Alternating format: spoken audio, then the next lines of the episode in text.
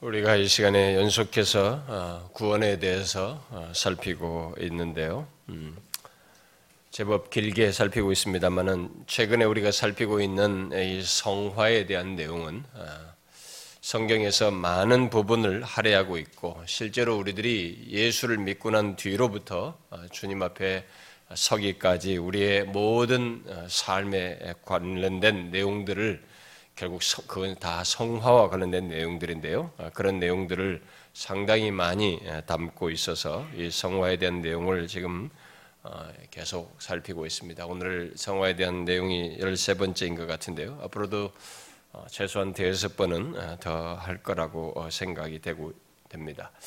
이 성화는 하나님께서 우리를 구원하시고 그 뒤로부터 주님 앞에 서기까지 우리의 삶의 긴 여정 속에서 아, 계속적으로 우리를 거룩하게 변화시키는 아, 그런 역사를 하신다라는 것입니다. 거룩하신 하나님을 닮도록 그리스도를 닮도록 하시는 이런 구원의 역사를 행하신다. 이것 또한 구원을 현재적으로 이루라라는 말씀 아래서 성화의 구원으로 성경에서 말하고 있습니다. 여러분들이 지난주에 그 가운데서 우리가 성화에 대한 내용을 지난주에 살피면서 어, 성화의 한 내용으로 어, 지난주에 들, 어, 살폈던 내용 여러분들이 기억하시죠?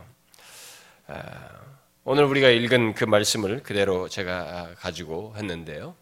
로마서 8장에서 우리의 성화와 관련해서 몸의 행실을 죽이라. 우리의 성화는 이 죄를 죽이는 것과 죄를 거부하는 것과 밀접하게 관련되어 있습니다. 소극적인 차원에서 먼저 죄를 죽이는 문제가 있고 적극적으로 그리스도를 닮아서 어떤 것을 하는 것들이 있습니다만은 성화는 먼저 이 몸의 행실을 죽이라는 문제를 얘기를 하고 있습니다. 바로 이 성, 몸의 행실을 죽이라는 말씀을 우리가 실천하는 데 있어서 그러면 가장 중요한 아, 중요하게 생각할 부분이 아, 성경에서 말하고 있는 말을 우리가 지난주에 별도로 구분해서 살폈는데 아, 그것은 우리가 두 번째로 읽었던 말씀에서 말하는 자기를 부인하는 문제였습니다. 제가 원래 계획상으로는 성경이 우리의 이 점진적인 성화와 관련해서 어, 이게 죽임을 말하게 될 때, 소극적으로 뭔가를 죽이고 죄를 죽이는 것과 관련된 그런 내용을 말할 때 자주 언급되는 부분이 로마서 7장이에요. 특별히 로마서 7장 후반부가 자주 언급되기 때문에 그것을 이 시간에 좀 정리하고 다음 시간부터 이 살림에 관련해서 이제 더 적극적인 성화의 내용으로 이게 넘어가려고 했는데요. 제가 지난주 어, 우리의 성화와 아, 성화의 과정 속에 있는 또 있어야 하는 이 자기 부인에 대해서 어, 살핀 후에 아, 제가 한 주간 동안 아, 다른 사람들도 그랬겠습니다만은 저와 저의 저의 어떤 지난 날과 저의 지금을 이렇게 생각하면서 이 자기 부인이 얼마나 어렵고 힘든가를 이렇게 계속 되뇌이게 되었습니다. 이 자기 부인은 우리가 다 아, 알다시피 자기 부인에 대한 성경이 자기 부인을 하라고 말한 이런 사실과 어떤 지식을 가진다고 해서 자동적으로 되는 것이 아닙니다. 특히 어떻게 하면 자기 부인을 잘 할 수 있는가에 대한 구체적인 지식이나 방법을 알게 됐다고 해서 또 이것이 우리 안에서 잘 되는 것도 아닙니다.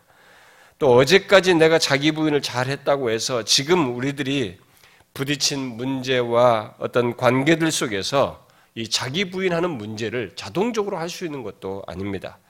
이 자기 부인은 어제까지 잘 했어도 오늘 나를 힘들게 하는 문제 속에서 또 내가 처한 상황에서 순간적으로 자기 사랑에 빠질 수 있는 여지를 우리들이 항상 우리 자신 안에 가지고 있어서 쉽게 생각할 수 없는 어, 문제입니다. 이 성화의 과정 속에서 이 자기 부인 문제가 결코 쉽지 않은 내용이에요. 여러분도 경험해서 알 겠지만 어제까지 자기 부인을 잘 해왔어도 오늘 새롭게 부딪힌 어떤 일로 인해서 어, 심지어 어떤 한 사람의 말 한마디를 듣고도 우리는 자기 사랑에 빠져서 분노하고 자기 방어를 함으로써 자기를 부인하는데 어려움을 종종 겪습니다. 저는 그 어려움을 한 주 동안에 계속 그런 자기 부인의 어려움을 한 주 동안 계속 생각해 보았어요. 특히 그 어려움이 앞으로도 성화의 과정을 살아가는 저의 구원을 이루는 인생 내내도록 이 성화의 삶 속에서 있을 것을 생각하면서 그 일이 어떻게 그렇게 자기를 부인하면서 성화의 길을 어떻게 갈 수 있을까? 그것이 어떻게 가능한가라는 것을 묵상해 보았습니다. 그러면서 어, 나의 성화는 진짜로 자기 부인과 함께 아, 있겠구나 하는 생각, 정말 자기 부인이 없이는 안 되겠구나 라는 생각을 결론적으로 다시 되뇌이게 됐습니다. 다시 말해서 자기 부인을 계속하면서 산다면 나는 진짜로 성화되는 것을 경험하겠지만 그것이 안 된다면 나의 성화는 모두 거짓이고 위선이 되겠다라는 생각을 하게 되었습니다. 그래서 저는 이 시간에 우리 성화에서 너무나 중요한 내용인 이 자기를 부인하라는 이 자기 부인 문제를 실천적인 측면에서 제가 한 번더 어, 살피려고 합니다. 아, 이렇게 살필 때, 아, 지금 이런 내용이 나왔을 때 연결해서 살피는 것이 아, 좀더 추가적으로 이것을 실천적인 차원에서 좀 덧붙여서 살피는 것이 좋을 듯 해서 지금 우리 지난주 내용에 덧붙여서 연결해서 이 자기 부인의 실천적인 측면을 아, 덧붙여려고 합니다. 여러분 지난주 말씀을 기억하시죠? 우리가 이 두 개의 구절을 통해서 제가 간단히 얘기를 했습니다만 우리는 우리의 성화의 과정 속에 있는 이 몸의 행실을 죽이는 문제 또는 죄를 죽이는 문제에 중심을 차지하는 이 자기 부인이 무엇인지에 대해서 아, 지난주에 얘기했습니다. 예수님은 우리가 읽은 그 누가복음 9장에서 자기를 따르려는 사람들에게 세 가지 명령을 했습니다. 그 세 가지 명령은 자기를 부인하라. 자기 십자가를 지라. 그리고 나를 따르라. 라고 명령을 하셨습니다. 아, 여기서 자기를 부인한 것과 아, 자기 십자가를 지라는 이 명령어는 시제가 부정과거 시제예요. 헬란 말에 이 헬란 말이 부정과거 시제를 쓸 때는 뭔가 결정적으로 그 일을 하는 것을 시사하는데 바로 결정적으로 그렇게 할 것을 말을 하고 말씀을 하셨습니다. 아, 그리고 나서 예수님을 따르는 것에 대해서는 현재 명령을 쓰셨어요.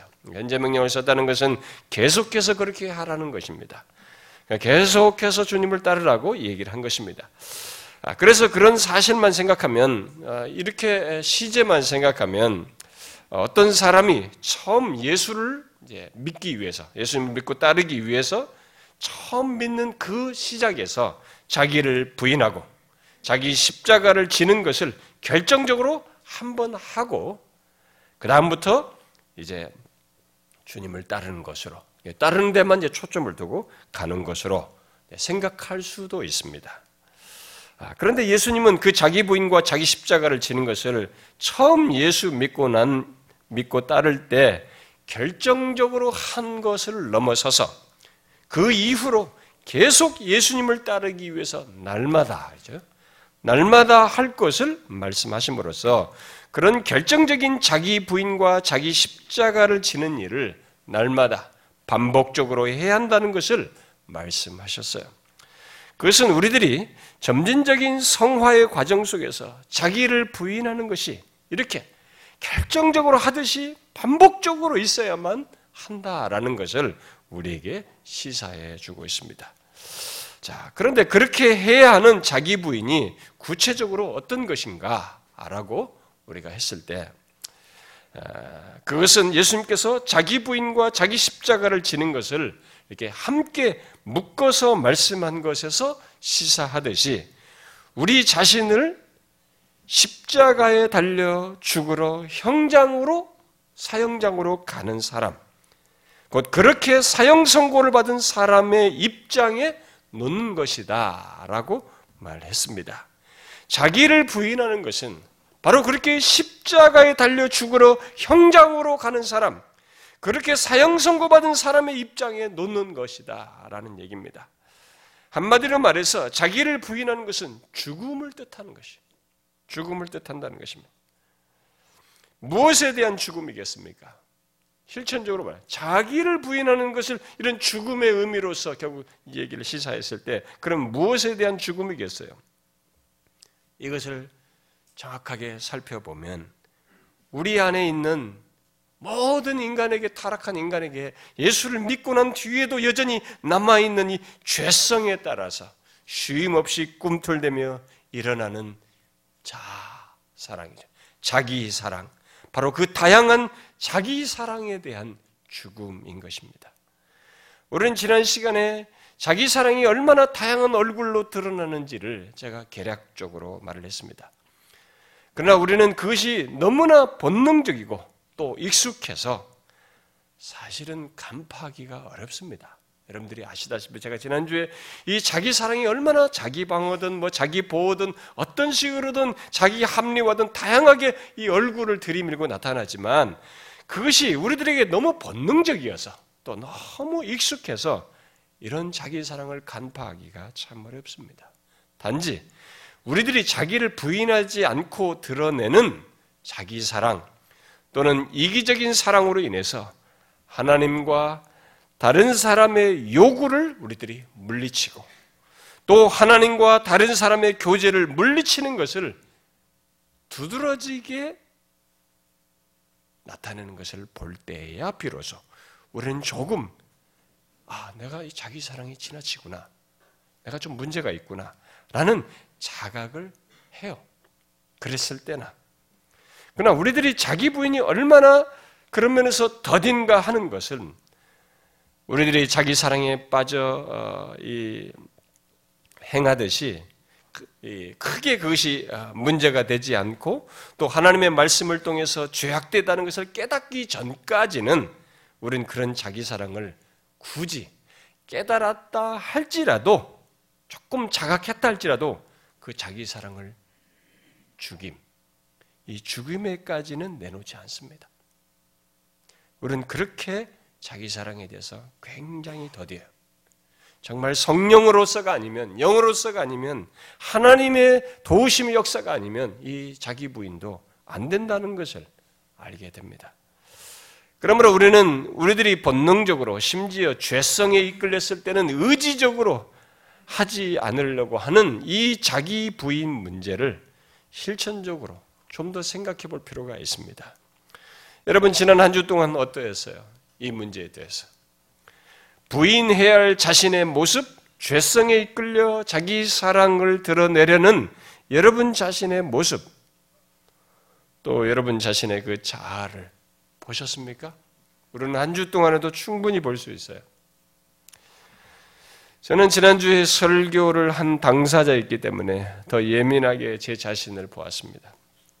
그 이전에 둔감했던 것들까지 제가 이렇게 다시 되 역추적해서 볼 수 있었고 아, 저는 제 머리로는 어떻게 해야 하는지를 알겠는데 그 알고 있는 자기 부인을 아, 잘 하지 않으려고 했던 그런 모습까지 이렇게 비추어 볼 수 있었어요. 참 그 자기 부인이 안 되는 제 자신을 이렇게 뒤를 돌아보면서 이렇게 볼 수 있었습니다. 아니 자기 제 안에 심지어 이 자기 부인을 거부하는 이 강한 죄성이 있어서 자기 부인의 소극적이려고 하는 그런 모습까지도 이렇게 어, 볼수 있었습니다. 그래서 이 문제는 한 번 생각하고 넘어갈 문제가 아니라는 것을 절절하게 아, 느꼈어요. 그러나 이런 어려움과 이런 우리 자기 부인의 그 힘든 이 경험은 사실 예수 믿는 모든 사람들이 갖는 겁니다. 저만이 아니고 아마 여러분들도 다 신앙생활하면서 갖는다고 생각합니다. 특히 자기를 온전히 부인하며 살려고 하면 할수록 이 어려움은 더 크게 느껴질 수 있다고 봐요. 물론 자기 부인의 필요를 모르고 하지 않는 사람들에게서는 뭐 이것의 어려움 같은 거 별로 모릅니다. 사실 뭐 그게, 그게 왜 어려워? 그런 필요가 뭐 있어? 필요를 모르기 때문에 어려움을 잘 모르고 또 못 느낍니다. 그러나 자기를 온전히 부인하며 살려고 하는 사람은 특히 그 필요를 하나님과 이 관계 속에서 또 그의 말씀을 통해서 잘 알고 그러려고 하는 사람은 이 어려움을 크게 느껴요. 자기 부인의 어려움을 크게 느낍니다. 지금부터 제가 말하는 이런 실천적인 면을 한번 여러분들이 잘 한번 생각해 보십시오. 물론 그 어려움은 예, 어, 이미 제가 그런 어, 관련된 말씀들 앞에서도 얘기했습니다만 크게 세 가지 이유 때문입니다. 우리들이 예수를 믿기 이전에는 이 자기 부인을 하기 하는 문제에 대한 이런 시작 가능하지도 않았지만 이런 적극적인 방해 같은 것을 우리가 느낄 자각하지는 못했어요. 그러나 우리가 예, 수를 믿고 나서 자기 부인을 하려고 할 때 우리는 이 부인의 어려움을 겪게 되는 일을 삼중적으로 가지고 있어요. 어려움의 세 가지 이유를 우리는 다 가지고 있습니다. 하나는 우리 안의 죄성 때문에 그래요. 아직도 남아있는 우리의 죄성 때문에 우리는 자기 부인의 어려움을 겪습니다. 우리 안에 있는 이 죄성이 최초로 또 가장 쉽고 흔하게 또 끈질기게 모습을 드러내는 것, 아, 드러내게 될 때, 드러내고 있기 때문에 그, 그것이 바로 어떤 식으로 우리 안에서 이 죄성이 제일 그 보편적으로 얼굴을 들이미냐면 자기 사랑으로 드러나거든요. 잘 보시면. 우리 안에 죄성이 무엇으로 가장 보편적으로 드러나는지 보시면, 아, 자기 사랑으로 나타나요. 이기적인 사랑으로 나타납니다. 그래서 이 자기 부인과 정반대되는 쪽으로 얼굴을 들이밀기 때문에 우리는 자기 부인하는데 벌써 어려움을 겪습니다. 본능적인 이런 반응 속에서 자기 분하기가 쉽지 않다는 것을 경험하게 됩니다. 우리는 이 가인의 죄악에서 아, 결국 그의 그 처음 살인에서부터 이런 죄성을 보게 된 것입니다. 우리는 자기 사랑으로 얼굴을 아, 내미는 우리의 죄성을 항상 지니고 있기 때문에 우리 자신 안에 지니고 있어서 이 자기 부인의 어려움을 이렇게 실존적으로 가지고 있어요. 또 우리들이 자기 부인을 하는데 어려움을 갖는 것은 우리들이 사는 이런 삶의 환경이 이 세상 때문에 그렇습니다. 구체적으로 말하면 우리 주변의 모든 우리들의 내 밖에 있는 모든 이 가치관, 이 세상의 가치관과 문화와 부딪히는 사람들의 말과 행동과 충고, 행동 이런 모든 것들이 다 자기 부인과 반대돼요. 예, 여러분 이 세상에서 이 세상이 말하는 것이 무엇입니까? 특별히 지금 현재 우리들이 이 우리들의 가치관을 형성하고 있는 지배하고 있는 현 시대의 가치, 세상 가치관을 지배하고 있는 포스트 모더니즘이라는 세상 정신이 말하는 게 뭡니까? 이것이 말하는 것은 나에 집중하라는 것입니다. 아, 세상에 믿을 것은 나밖에 없다는 것입니다. 그래서 나의 직관과 나의 판단과 내 생각대로 하라는 것입니다. 이것이 지금 세상을 지배하고 있는 포스트 모더니즘의 정신이에요. 그래서 우리는 자기를 부인하는 것보다는 어떻게 하면 세상에서 나를 드러낼 것인가? 또 내 자기 개발을 어떻게 하면 더 잘해서 내 자신의 그런 것들을 어, 이 세상에서 드러내면서 가치를 인정받을 것인가? 하는 이런 내용들이 우리 주변의 가치관이에요. 그 가운데서 우리는 자기 부인은커녕 나를 만족하게 하고 나를 웃기며 나를 즐겁게 하는 것 온통 나를 위하는 문화와 유행을 접하고 있습니다. 그러함에도 수많은 사람들이 만족하지는 만족하지 못하고 극단적인 행동들을 일삼고 있음에도 불구하고 또 극단적인 이기심으로 인해서 사회적인 문제를 일으키고 사람들이 해야 하는 일이 있음에도 불구하고 이 포스트 모더니즘이라는 세상 정신의 방향과 목표가 온통 우리들의 자신에게 우리 자아에게 자기에게 집중하도록 자기를 더 드러내고 만족시킬 무엇 나를 위한 무엇에 관심을 두도록 부추기고 있습니다. 여러분 그런 세상 풍조와 문화 속에서 자기 부인하는 것이 한번 생각해 보세요. 이거 굉장히 어려운 것입니다. 시대를 세상을 역류하는 것입니다. 너무 어려워요. 너무 이 세상과 동떨어진 얘기를 하는 것입니다. 이 세상의 어떤 시각을 놓고 시각으로 보게 되면 자기 부인을 하는 사람은 소위 루저라고 하잖아요. 우리가 루저라고 하죠. 루저처럼 보이는 것입니다. 무기력한 사람처럼 보이는 것이죠. 우리는 이 세상을 아, 이, 이 세상이 어떤 것을 가지고 있는지를 보이는 TV나 영화나 책 또 만나는 사람들의 얘기, 심지어 예수 믿는 사람들까지 교회 예수 믿는 사람들까지도 또 어, 그런 아니, 예수 믿지 않는 그 가족이나 좀 심지어 그 친구들까지 친구들까지 우리 주변의 친구들까지도 결국 다 자기 부인과 반대되는 얘기를 우리에게 충고를 합니다. 심지어는 교회 다니는 사람들까지도 자기 부인보다는 자기 성공과 성취를 하나님의 축복으로 말하면서 그걸 부추기는 이런 모습이 있어요. 그래서 우리들의 심지어 오늘날 교회 안에서는 이 자기 부인은 필요 없는 거예요. 별로 그렇게 중요한 얘기가 아닙니다. 그것 없이도 예수를 잘 믿을 수 있는 것처럼 우리들은 말하고 있습니다. 이렇게 우리 주변인 전체가 자기 부인과 반대돼요. 그래서 어려움을 겪습니다. 그러나 우리들이 자기 부인하는데 어려움을 갖게 하는 또 다른 한 가지가 있는데 그것은 사단의 간계한 역사예요. 사단은 세상과 우리의 죄성을 교묘하게 이용하여서 우리들이 자기를 부인하지 않도록 다각적으로 유혹합니다. 편하면 편한 대로 자기 부인 없이 그 삶에 안주하여서 살도록 그러면서 하나님과 사람들의 욕으로부터 멀어지도록 우리들을 유혹합니다. 또 반대로 어떤 사람의 말에 또는 자신이 처한 환경과 어떤 힘든 경험을 통해서 자신에게 집착하고 연민하며 절망하고 자학하도록 그렇게 또 역사해요. 마치 베드로가 예수님을 부인하고 그 뒤로 시리에 빠진 시간을 보내었듯이 그런 식으로 사단은 자기 부인을 하지 못하도록 반대되는 유혹을 합니다. 그렇게 밀가 부르듯이 베드로를 유혹한 사단은 우리에게 자기를 부인할 이유를 잊게 하고 오히려 우리에게 자기에 집착하도록 자기 실패에 집착하든 자기 우월에 집착하든 자신을 방어하기 위해서든 어떤 식으로든 자기에게 집착하도록 그 자기 사랑과 자기 연민에 빠지도록 행하도록 그렇게 유혹합니다. 이렇게 우리 안에 죄성으로부터 시작해서 세상 풍조와 사단은 우리에게 자기 부인 대신 오히려 나의 본성과 직관과 생각에 충실하도록 내 생각, 내 자신에 집착하도록 부추깁니다.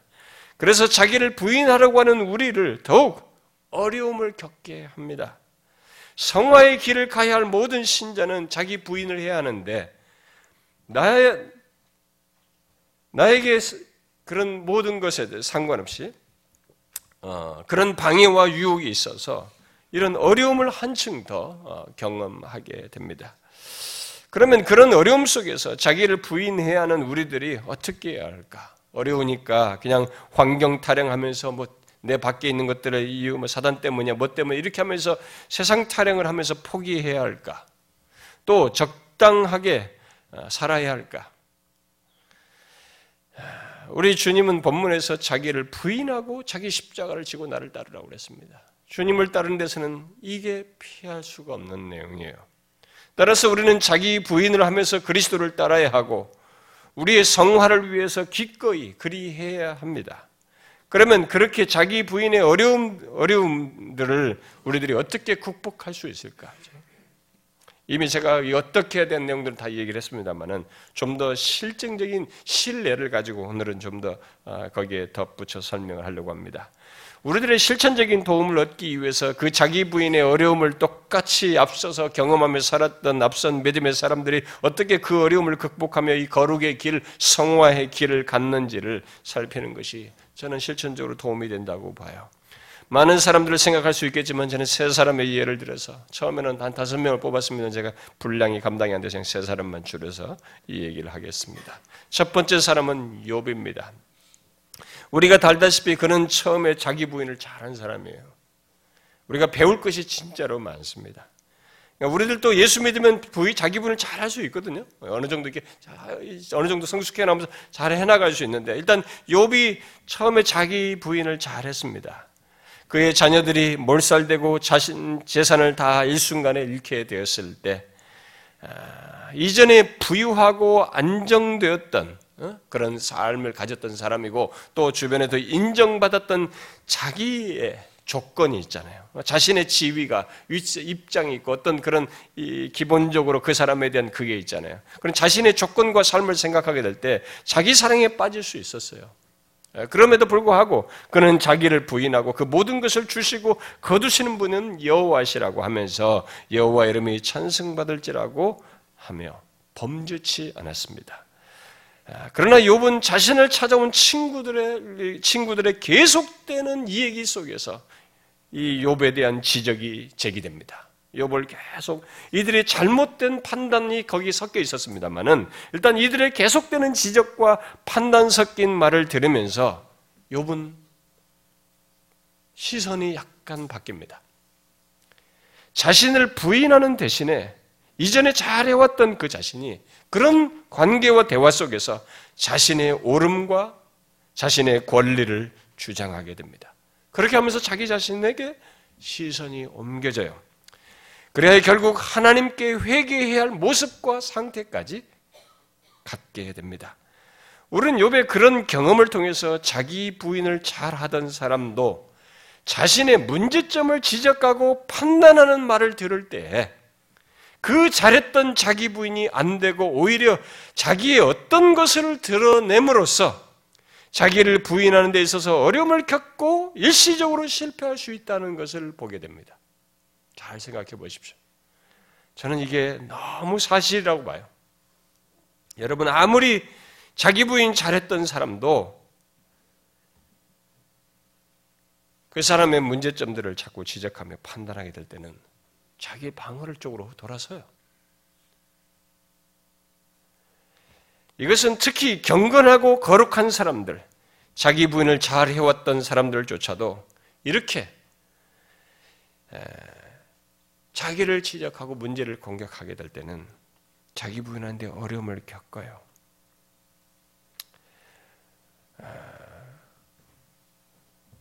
누군가가 자기 부인을 잘 해오면서 경건하게 살아왔던 나를 자꾸 지적하면서 판단하게 되면 우리는 우리 자신을 방어하고 싶어 하고 내 자신에게 시선을 돌리기가 십상입니다.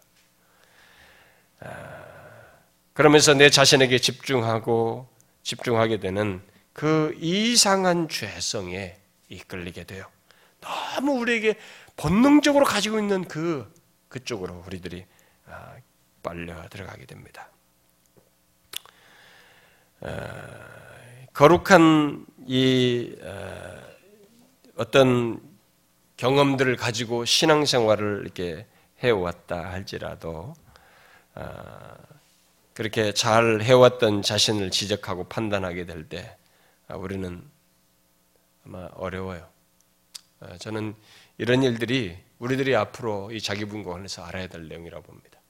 여러분들이 아 그렇지 자기 부인 잘해야지 했는데 여러분들이 그러니까 남보다 비교적으로 잘해온 사람을 자꾸 해온 여러분들에게 어느 순간에 여러분들이 지적받게 됐을 때 여러분들은 자기 부인하기 어려워요. 그때 여러분들은 방어적인 태도로 돌아서서 자기에게로 향하는 그런 잘 유혹을 받을 수 있습니다. 종종 어떤 사람들이 교회에서 참 성숙하고 신앙생활 잘하던 사람이 설교를 설교 중에도 죄가 지적될 때 자기 방어적인 태도를 취해요. 자기를 부인하는 것이 아니라 방어적인 태도를 취해요. 이 문제가 있어요. 누가 봐도 거룩하고 진실하고 남보다 더 경건하고 잘하고 그런 사람들도 이런 자기 부인의 어려움을 겪습니다. 욥이 그랬습니다. 그러나 중요한 것은 욥은 그러한 자신을 회개했고 다시 자신을 부인하게 되었다는 사실입니다. 어떻게요? 그는 무고한 시련을 겪는 가운데서 자신의 옳음을 주장하며 자기 의까지 드러내는 죄성에 이끌린 자기 사랑을 하나님께서 나타나셔서 말씀하여 보게 하신 것을 따라 회개함으로써 다시 자기 부인을 하여 극복하게 됩니다. 자기 부인을 잘 해왔기에 계속 잘하고 있다고 생각하는 욥. 비록 친구들의 충동으로 인해서 유혹을 받아서 자기에게 잠시 마음이 빼앗기고 집착하는 일이 있었지만 자기 부인의 필요를 못 보고 있는 욥을 다시 자기 부인으로 이끄는 것은 하나님의 은혜 속에서 그에게 말씀하신 것, 하나님의 말씀이었어요. 은혜로 그를 바로 잡아 주시는 하나님의 말씀을 듣고 그는 회개하며 자신을 부인하였습니다. 결국 이 말씀 속에는 하나님의 어떠하심에 대한 그런 말씀들을 가지고 있었는데 바로 그런 하나님의 어떠하심과 그런 모든 문제에 대한 주권자 되신 하나님 이 모든 것에 대한 통, 통치를 하고 계시는 하나님을 그에게 말씀하여 알게 하실 때 그는 회개하여 자신을 부인하였습니다. 내가 스스로 거두어 드리고 티끌과 제 가운데서 회개하나이다 라고 했습니다. 그러므로 우리들이 부인해야 할 우리 자신을 못 보게 될 때, 우리를 다시 자기 부인으로 이끄는 강력한, 강력한 방편이 하나님이에요. 하나님의 말씀입니다. 바로 하나님의 말씀이에요. 그런 면에서 하나님의 말씀으로부터 멀어진 자는 자기 부인도 잘 하지 못하게 돼요. 이건 사실입니다. 하나님의 말씀으로부터 멀어지는 사람, 하나님의 말씀을 듣지 못하는 사람들은 자기 부인이 잘 안 됩니다. 또 그것을 지속하지 못하는 것이 보통이에요. 그래서 요백 케이스를 통해서 우리가 자기 관해서 배울 수 있는 게 중요한 사실입니다. 그 다음 또 자기 부인의 어려움 속에서 자기 부인을 잘해온, 잘하며 살았던 또 다른 하나의 믿음의 선배를 말하면 다윗입니다. 그에 대한 내용은 아주 많지만 대표적인 한 사건을 얘기하고 한다면은 우리는 그가 이 한 이 사건 속에서 자기 부인의 어려움을 어떻게 극복했는지를 우리에게 하나 잘 보여주는 샘플이 됩니다. 아, 다윗이 그의 아들 이 압살롬의 반역으로 궁, 어, 궁을 버리고 어, 도망하게 될 때, 도망할 때 전에 다윗을 대적했던 사울 왕의 친족 중 이 시므이라고 하는 사람이 도피하는 다윗 왕을 향하여 계속 저주하며 돌을 던졌습니다. 왕인데 자꾸 따라오면서 아, 저주하면서 왕을 저주하면서 돌까지 던지고 그랬습니다. 얼마나 이게 치욕스러운 행동이에요. 비록 피신하는 왕이었지만 그의 이 그, 이 다윗의 좌우에는 용사들이 있었습니다. 그리고 그를 따르는 많은 사람들이 있었기 때문에 이 저렇게 자기를 향해서 악행을 하는 그 한 사람을 처리하는 것은 다윗에게 아무 일도 아니었습니다. 실제로 다윗을 호위하는 장수 아비세가 왕에게 말했어요. 이 죽은 개가 어찌 내 주 왕을 저주하리까? 내가 건너가서 그의 머리를 베게 하소서라고 말했습니다. 예, 다윗은 그때 그렇게 하, 그렇게 하라고 할 수 있어요. 이제 싸가지다 말이지. 저거 어? 죽여라 이게 한마디면 왕이 한마디면 끝이에요. 그렇게 할 수 있었습니다. 왜냐하면 시므의 일방적인 악행이었고 그 무엇보다도 이 다윗 왕 자신은 일찍이 하나님께서 택하여 기름 부은 왕이었기 때문에 정당성이 있어요. 따라서 다윗은 자신의 정당함과 자기 권리를 주장할 수 있었고 자기 방어와 자기 합리화를 하면서 그를 죽일 수도 있었습니다. 일반 얼마든지 자기 사랑에 빠져서 구겨진 자존심을 세우면서 자기 명예를 지킬 수도 있었습니다. 그러나 그는 그 상황에서 그렇게 하지 않고 오히려 자기를 부인했어요. 여러분들, 우리들이 이런 자기 부인을 해야 할 상황에, 다윗 같은 상황이 있다면 우리는 어떻게 할 것 같습니까? 상대방의 일방적인 악행이나 말이나 판단에 그저 당하기만 해야, 당하기만 하는 그 상황에서 내 권리, 내 자존심, 뭐, 결국 나를 방어하면서 이렇게 자기 사랑에 빠지지 않을까요? 저의 성향을 보면 어, 막 그렇게 될 것 같아요. 거기서 자기 사랑에 빠지지 않고 자기 부인을 함으로써 거룩한 길을 가는 것, 아, 이건 정말로 쉬운 일이 아닙니다. 그런데 우리 신자들에게는 이런 상황이 있어요.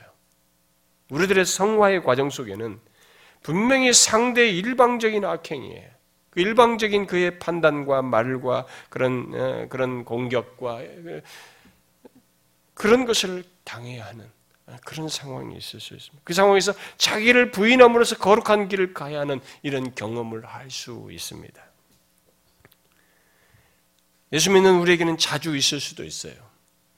그때 우리는 자기 부인보다는 자기 사랑에 쉽게 빠질 위험이 있습니다. 왜냐하면 너무 일방적인 악행이기 때문에 당연히 우리는 그렇게 주장할 수 있습니다. 그 상황에서 자기를 부인하는 것은 정말 죽음과도 같은 그런 어려움일 수도 있습니다. 그런데 다윗은 그 상황에서 자기를 부인했어요. 어떻게 해요? 바로 하나님의 주권을 믿고 그 주권자 하나님께 의탁함으로써 이 자기 부인을 했습니다. 종종 우리들이 상대의 거짓말과 모함 또 악의적인 말과 글을 통해서 그런 경험을 흔하게 하게 됩니다. 그런데 여러분 우리들은 그 가운데서 아, 자기 부인을 해야 아, 하면 하지 않으면 아, 해야만이 죄에 빠지지 않을 수 있습니다.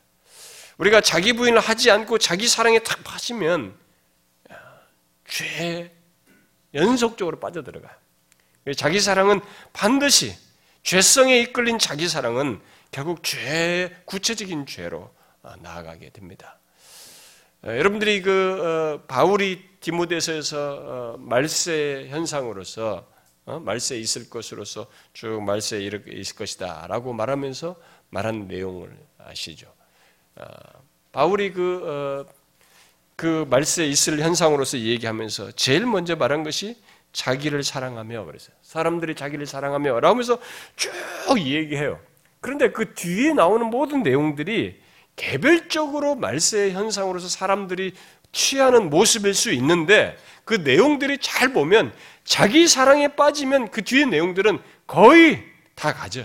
다 갖는 내용입니다. 이렇게 얘기했어요. 너는 이것을 알라. 말세에 고통하는 때가 이르러 사람들이 자기를 사랑하며 이렇게 먼저 얘기하고 돈을 그 다음에 사랑한다. 자기 사랑에 빠지면 돈도 사랑해요. 그 다음에 자랑하며 자기 사랑하면 자랑하게 됩니다. 또 교만하며 자기 사랑하면 교만하게 돼요. 자기 사랑하면 비방하게 됩니다. 자기 사랑에 빠지면 부모를까지 거역해요.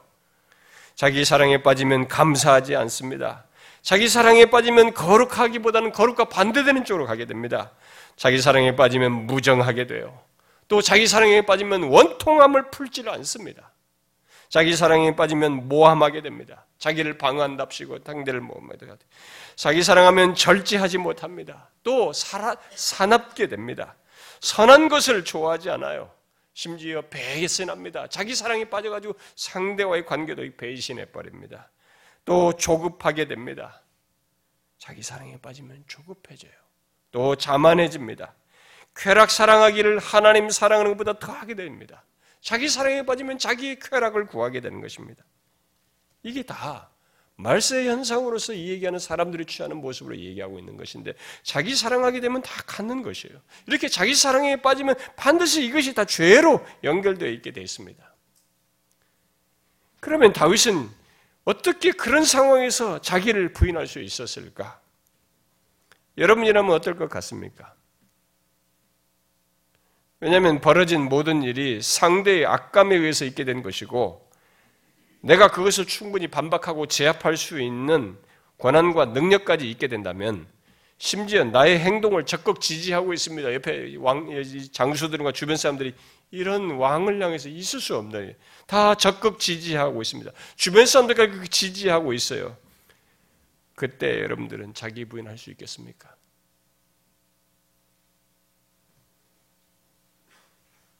저쪽이 상대가 악해요. 나는 오라요. 제압할 수 있는 권한도 있어요. 내 주변에 지지자들도 다 있습니다. 그런 가운데서 자기 부인할 수 있겠어요?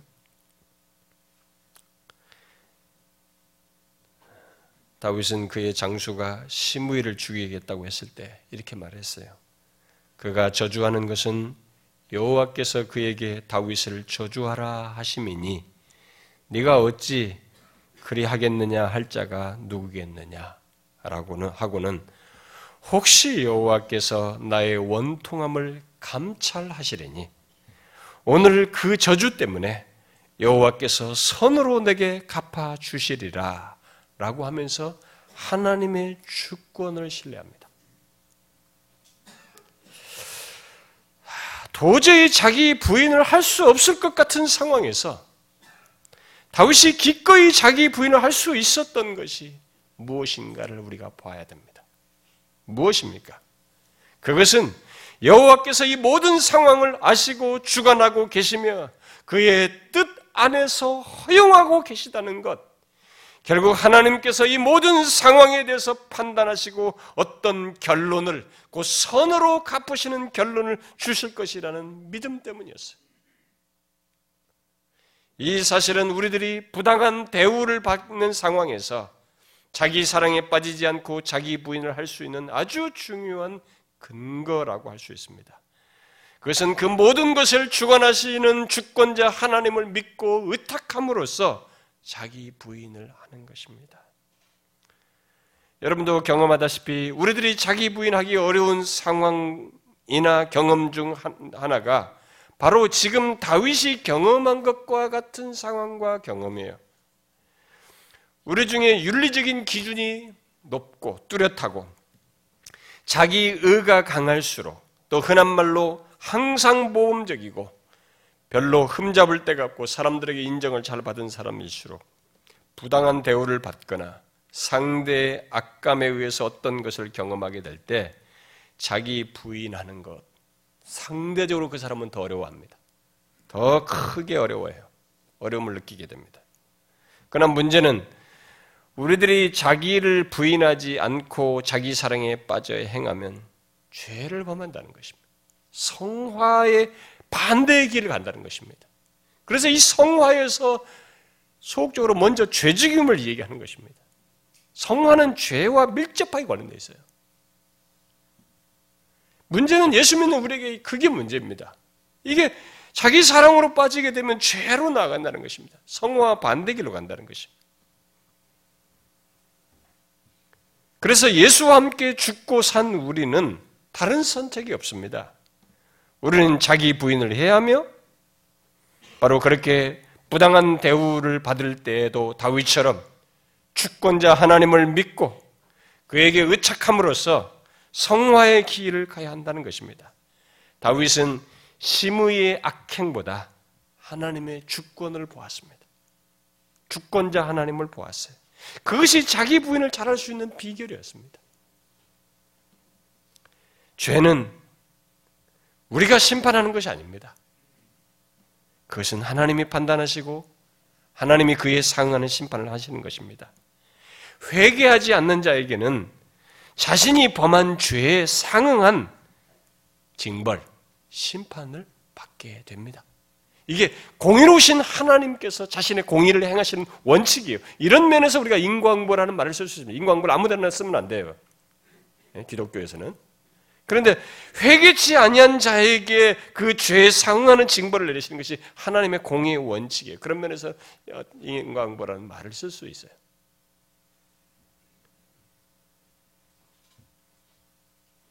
하나님은 그렇게 함으로써 자신의 주권을 드러내십니다.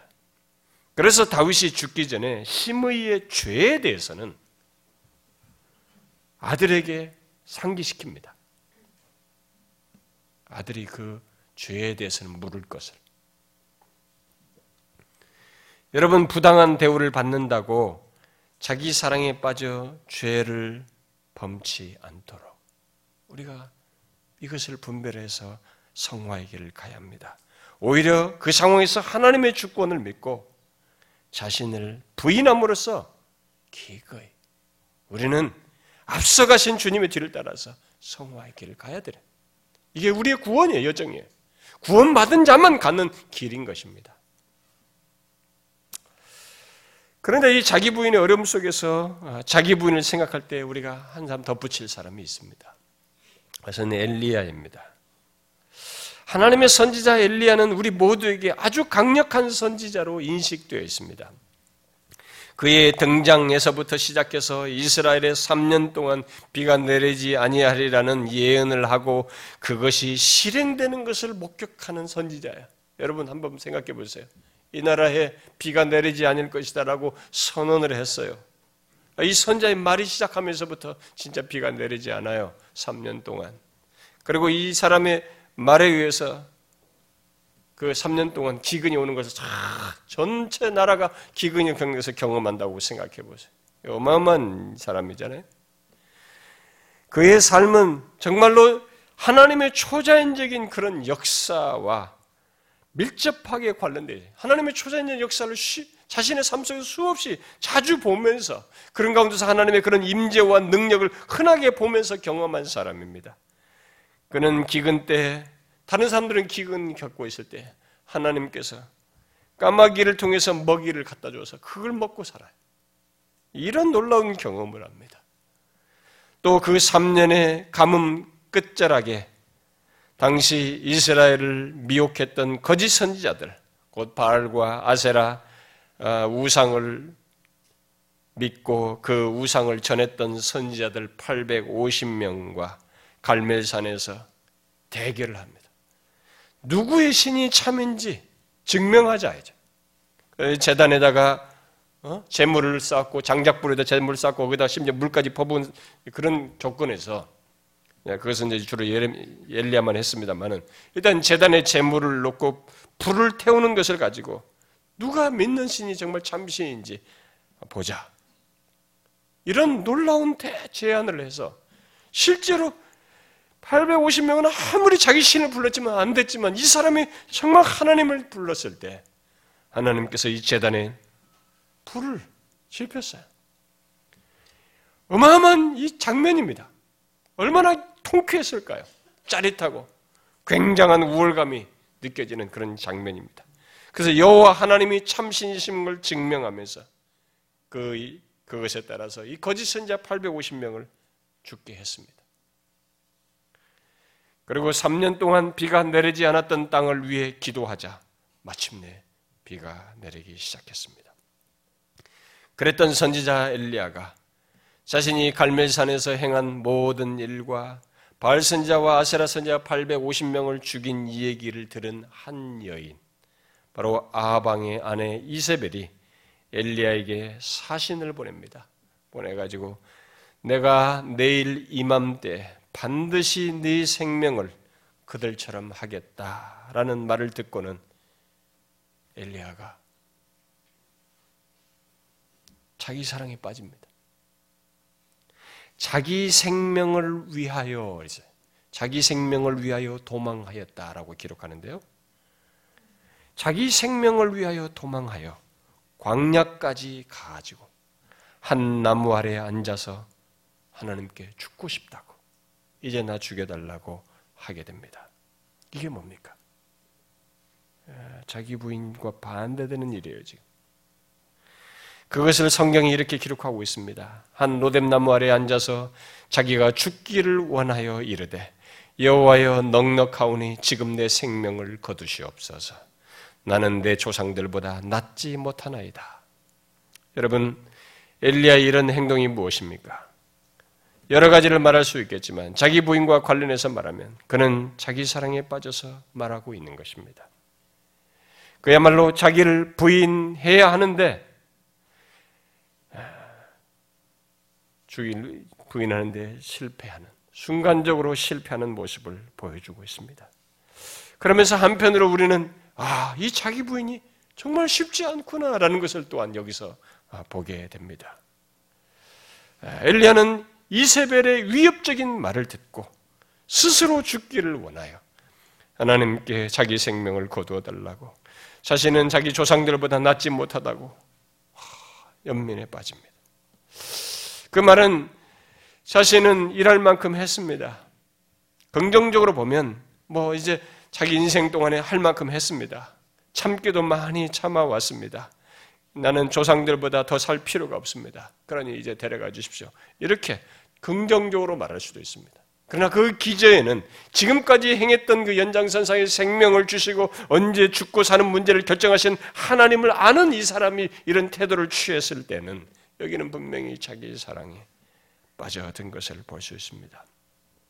하나님의 살아계심과 그의 주권과 능력을 믿고 그것을 그 누구보다도 강하게 드러냈던 선지자가 이세벨의 한마디에 자기 사랑에 이끌려서 죽고 싶다고 하면서 자신은 할 만큼 했으니까 이제 살 필요가 없다고 죽여달라고 하는 이 생각을 이런 모습을 한번 상상해 보십시오. 여러분들 어떻게 생각하십니까? 엘리야가 어리석다고 생각하십니까? 분명 우리는 일시적으로 자기 부인에 실패한 이 선지자의 모습을 여기서 봅니다. 그러나 우리는 그것을 넘어서서 왜 그 능력이 있는 선지자, 하나님께 대한 믿음이 확고한 선지자가 이 순간에 자기 부인에 실패했을까? 한번 물어볼 필요가 있어요. 여러분, 왜 그가 이 순간에 자기 부인에 실패했을까요? 이것은 분명히 일시적인 모습이에요. 하나님의 백성들에게 있는 일시적인 모습입니다. 있을 수 있는 모습인데요. 그는 그 이전에도 얼마든지 실패할 수 있는 상황이 있었지만 자기 부인하면서 하나님의 인도를 따라서 여기까지 온 사람이에요. 그래서 그동안 자신이 알고 경험한 것을 생각하면 이세벨의 위협은 뭐 똑같이 이전에 했듯이 하나님께 아뢰면서 담대히 행할 수도 있었습니다. 엘리야와 관련된 많은 내용들을 종합해 볼 때 이 순간에 엘리야는 엘리야답지 않다라고 말할 수도 있습니다. 그러나 우리는 여기서 자기를 부인하는 것의 어려움을 봐야 돼요. 저는 무조건 우리가 판단할 것이 아니라 자기 부인의 어려움을 봐야 됩니다. 그리고 어떤 때 특히 이 어려운지를 봐야 됩니다. 이미 서두에서 밝힌 대로 자기 부인은 지금까지 잘 해왔다고 해서 자동적으로 잘하는 게 아닙니다. 우리 인간이 그렇게 쉬운 존재가 아니에요, 여러분. 나라고 하는 존재가 그렇게 간단한 존재가 아닙니다. 또, 아무리 믿음이 견고한 사람이라 해도 또 큰 능력을 나타내고 크게 쓰임 받은 사람이라 할지라도 자기 부인은 그런 사람은 쉽게 하는 것 아니에요. 그런 사람이니까 당신은 쉽게 할 수 있어. 이렇게 생각할 수 없습니다. 자기 부인은 항상 인격적인 반응 속에서 갖는 것이에요. 머리로만 갖는 게 아니라 전 인격적인 반응 속에서 가능한 것입니다. 그리고 자기를 부인해야 하는 근거와 이유를 갖고 또 의식하지 않으면 안 되는 것이어서 쉬운 게 아니에요. 아무리 탁월한 삶을 살아왔어도 그 누구, 누구든지 순간적으로 자기 사랑에 이끌리게 되면 일시적으로 자기 부인하지 못할 수 있습니다. 엘리야는 이세벨의 위협을 듣고 순간적으로 스스로 자기 생명을 구하려는 생각으로 빠져들어갔어요. 결국 자기 사랑에 빠진 것입니다. 특히 바로 전에 갈멜산에서 하나님의 살아계심을 증명하며 당시 그와 같은 선지자가 있을까 할 정도였어요. 그와 같은 선지자가 실제로 없었고 큰 능력의 선지자로서 850명의 이 거짓 선자들과는 다른 하나님의 참 선지자라고 하는 것을 입증했어요. 드러냈던 그런 경험이 있습니다. 자신의 기도로 3년 동안 내리지 않던 비가 내리게 되는 그런 경험도 했던 엘리야예요. 그런 엘리야는 결국 본의 아니게 높아져 있었습니다. 본의 아니게 높아져 있었어요. 그런데 그런 자신을 인정하고 높이기는 커녕 오히려 아무것도 아닌 것처럼 취급하여 무시하는 이 한 사람의 위협이 바로 이 사람 자기 죄성의 그 자, 자기 사랑으로 이끌 수 있는 이 여지를 자극한 것입니다. 순간적으로 자기 생명, 곧 자기를 생각하면서 자기 사랑에 빠져들어간 것입니다. 이게 위험해요. 높아졌을 때가 위험합니다. 높아졌을 때 자기, 자기 부여라는 게 정말로 어렵습니다. 아무리 모두가 좋아하고 지지해도 적대적 한 사람 때문에 여러분 사람은 순간적으로 낙심하고 자기 연민과 자기 보호 속에서 또 도피적인 생각과 절망 속에서 극단적인 생각으로 빠져들어가는 일이 있어요. 인간은요. 우리들이 한마디의 위협에도 그것으로 하나님을 보지 못하고 자기에게 몰입하고 자기 사랑에 빠지면 자기 부인은 커녕 우리는 다른 죄악들로 나아가게 됩니다. 그런 일시적인 자기 부인의 실패에서 또 그로 인해 영적인 낙심과 일시적인 영적 침체에 대한 이런 모습에서 그러면 어떻게 이 사람이 다시 거기서 벗어날 수 있었을까? 또다시 자기 부인의 상태로 또다시 어떻게 나아갈 수 있었을까? 우리는 엘리야에 대한 그 뒤인 기록에서 답을 보게 됩니다. 첫째는 하나님께서 엘리야를 여전히 놓지 않으시고 이끄셨다는 사실이에요. 여러분, 우리들이 다시 자기 부인을 실패하고도 자기 부인을 할 수 있는 것은 이 하나님 때문이에요. 하나님께서 엘리야를 놓지 않았어요. 이끄지고 계셨습니다. 또 다른 하나는 그 가운데서 호랩산으로 이끌어 가지고 호랩산에서 만나 주시며 다시 엘리야에게 하나님의 어떠하심을 알게 하시면서 그 하나님의 주권 그것을 보게 하심으로써였어요. 그렇게 엘리야를 위협한 이세벨과 그의 남편 아합왕의 인생을 포함해서 그들의 운명을 포함해서 세상 역사를 주장하시는 주권자 하나님을 알게 하시며 그 하나님의 인도 속에 있는 엘리야를 보게 하심으로써 다시 자기 부인하는 사람으로 이끄십니다. 자기 사랑에 빠져 자기 부인을 실패한 사람, 실패한 사람을 다시 바르게 이끄는 것은 이 두 가지였어요. 우리가 너무 잘 아는 사실입니다. 하나님께서 다시 붙잡아 이끄시고 다윗이 믿었던 것과 같은 하나님의 주권을 보고 다시 그 주권을 의지하도록 하는 것이었습니다. 엘리야가 자기 부인에 실패하게 된 데는 순간적으로 그가 그렇게 믿고 경험한 하나님, 그 주권자 하나님, 그 크신 능력의 하나님 대신 자기에게 시선을 두고 자기에게 몰입함으로써였습니다. 그런데 여러분, 그런 반응과 행동은 우리들이 일상 속에서 아주 쉽게 하는 것입니다. 흔하게 빠져들어가는 일입니다. 그렇지 않습니까? 그러므로 우리는 그 어떤 상황에서든지 자기 사랑에 빠지는 것에 대해서는 일단 경계해야 돼요. 그것은 자기 부인 또는 성화의 걸림돌입니다.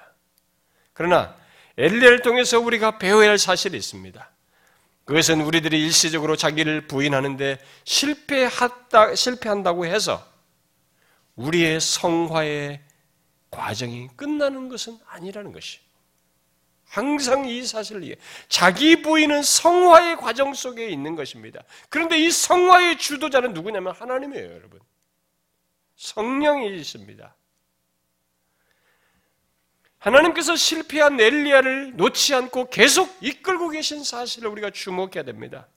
그리고 다시 자기 앞에 서게 하심으로써 하나님의 주권을 보게 한 거예요. 하나님의 어떠하심을 보고 다시 신뢰하도록 하는 가운데 그 실패한 그를 극복하게 하셨습니다. 그러므로 자기 부인의 실패해서 자기 연민과 몰입 속에서 절망하고 영적 침체에 빠지거나 심지어는 극단적인 생각에 빠져들 때 우리는 다른 길이 없다는 것. 비록 여기 엘리야처럼 하나님 앞에 다시 서는 것. 시편 73편 기자의 경험으로 보면 주의 성소에 들어가서 하나님을 대면하는 것. 그래서 하나님의 말씀을 듣고 그 말씀의 비춤을 받아 하나님의 여전하심과 그의 주권과 지금도 현재 진행형으로 우리의 삶을 주장하시고 우리의 삶과 맞물린 모든 일에 모든 상황에 모든 관계를 포함해서 특히 대적자들에 대해서 판단하시며 주관하신다는 사실을 보고 그 하나님을 다시 붙드는 것입니다. 또 바로 그 하나님과 여전히 복된 관계 속에 있는 것을 우리가 보고 일시적으로 자기 부인에 실패했음에도 불구하고 계속 성화하도록 하시며 계속 자신의 일을 하시며 우리와의 관계에 충실하시는 하나님을 보는 것입니다. 이 이세벨의 말 한마디는 이 말만 생각하고 현상만 생각하면 우리는 자기 상으로 빠져들어요. 자기 부인에 실패합니다.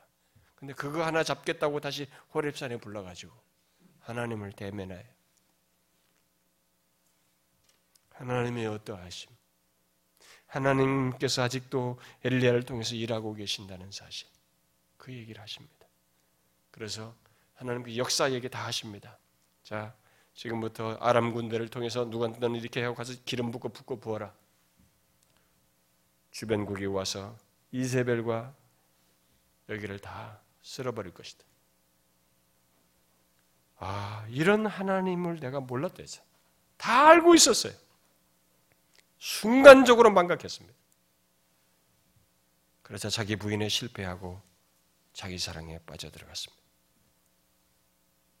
하나님은 자기 분을 실패한 우리를 다시 자기 앞에 서게 하심으로써 우리들이 자기를 부인하며 계속 하나님께서 주시는 구원, 이 성화의 구원으로 가도록 이끄십니다.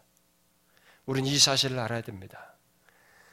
성화의 과정 속에서 이 자기 부인 속에서 어, 성화의 길을 가도록 하는데 실패해도 다시 이끌어서 자기 부인 속에서 성화의 기도로 길을 가도록 하나님께서 성령께서 이끄신다는 것을 우리가 기억해야 돼요. 이걸 잊지 말고 이 길을 가야 됩니다. 좌절할 것 없어요. 욥의 경우든 다윗의 경우든 엘리야의 경우든 자기 부인이 쉽지 않은 것은 분명합니다. 특히 높아져 있을 때, 인정받는 상태에 있을 때, 성공했을 때, 모든 것이 잘 되고 소위 잘 나가고 있을 때, 유명해졌을 때, 다른 사람이 많아졌을 때, 우리는 부인하는 것이 더 어려워요. 우리 자신이 그렇게 만듭니다. 그러나 하나님은 자기 백성들을 다시 그 가운데서도 자기 부인을 하기를 원하고 자기 부인 속에서 성화의 길을 가도록 이끄십니다. 그래서 우리가 이 성화의 길에서 비록 힘든 것은 사실이지만 자기 부인 없이 가지 않는다는 것을 알고 우리는 나이가 먹어서 또 이만큼 성취가 있고 여러분들과 제가 좀 높아지는 자리가 있어도 상대적으로 더 어려울 뿐이지 우리는 그 상황에서 자기 부인하면서 가야 한다는 것을 잊지 말아야 됩니다. 우리의 성화는 우리가 보고 파악하는 것보다 더 많은 일을 하나님께서 배후에서 하고 계십니다. 이것을 아셔야 됩니다. 이렇게 엘리야는 죽겠다 사겠다 하지만 하나님은 벌써 다 계획 가지고 있었어요. 주변국에 대한 계획, 이세벨에 대한 계획, 아합에 대한 계획 다 가지고 있었어요. 우리의 성화는 그런 식입니다. 내가 눈에 본 것이 성화의 전부가 아니에요. 내 마쿠에서 배후에서 내가 보고 파악한 것보다 더 많은 일을 하나님께서 배후에서 하고 계시며 우리를 이끄셔서 자기 부인 속에서 성화되도록 이 성화의 구원을 이루도록 하고 계십니다. 우리는 이 사실을 기억해야 돼요. 이 사실을 믿고 그 하나님을 신뢰하는 가운데 그 주권자 하나님을 보면서 자기 부인하며 성화의 길을 가고자 해야 됩니다. 이 복된 구원의 길이에요. 이런 구원의 길 자체가 벌써 특별한 것입니다.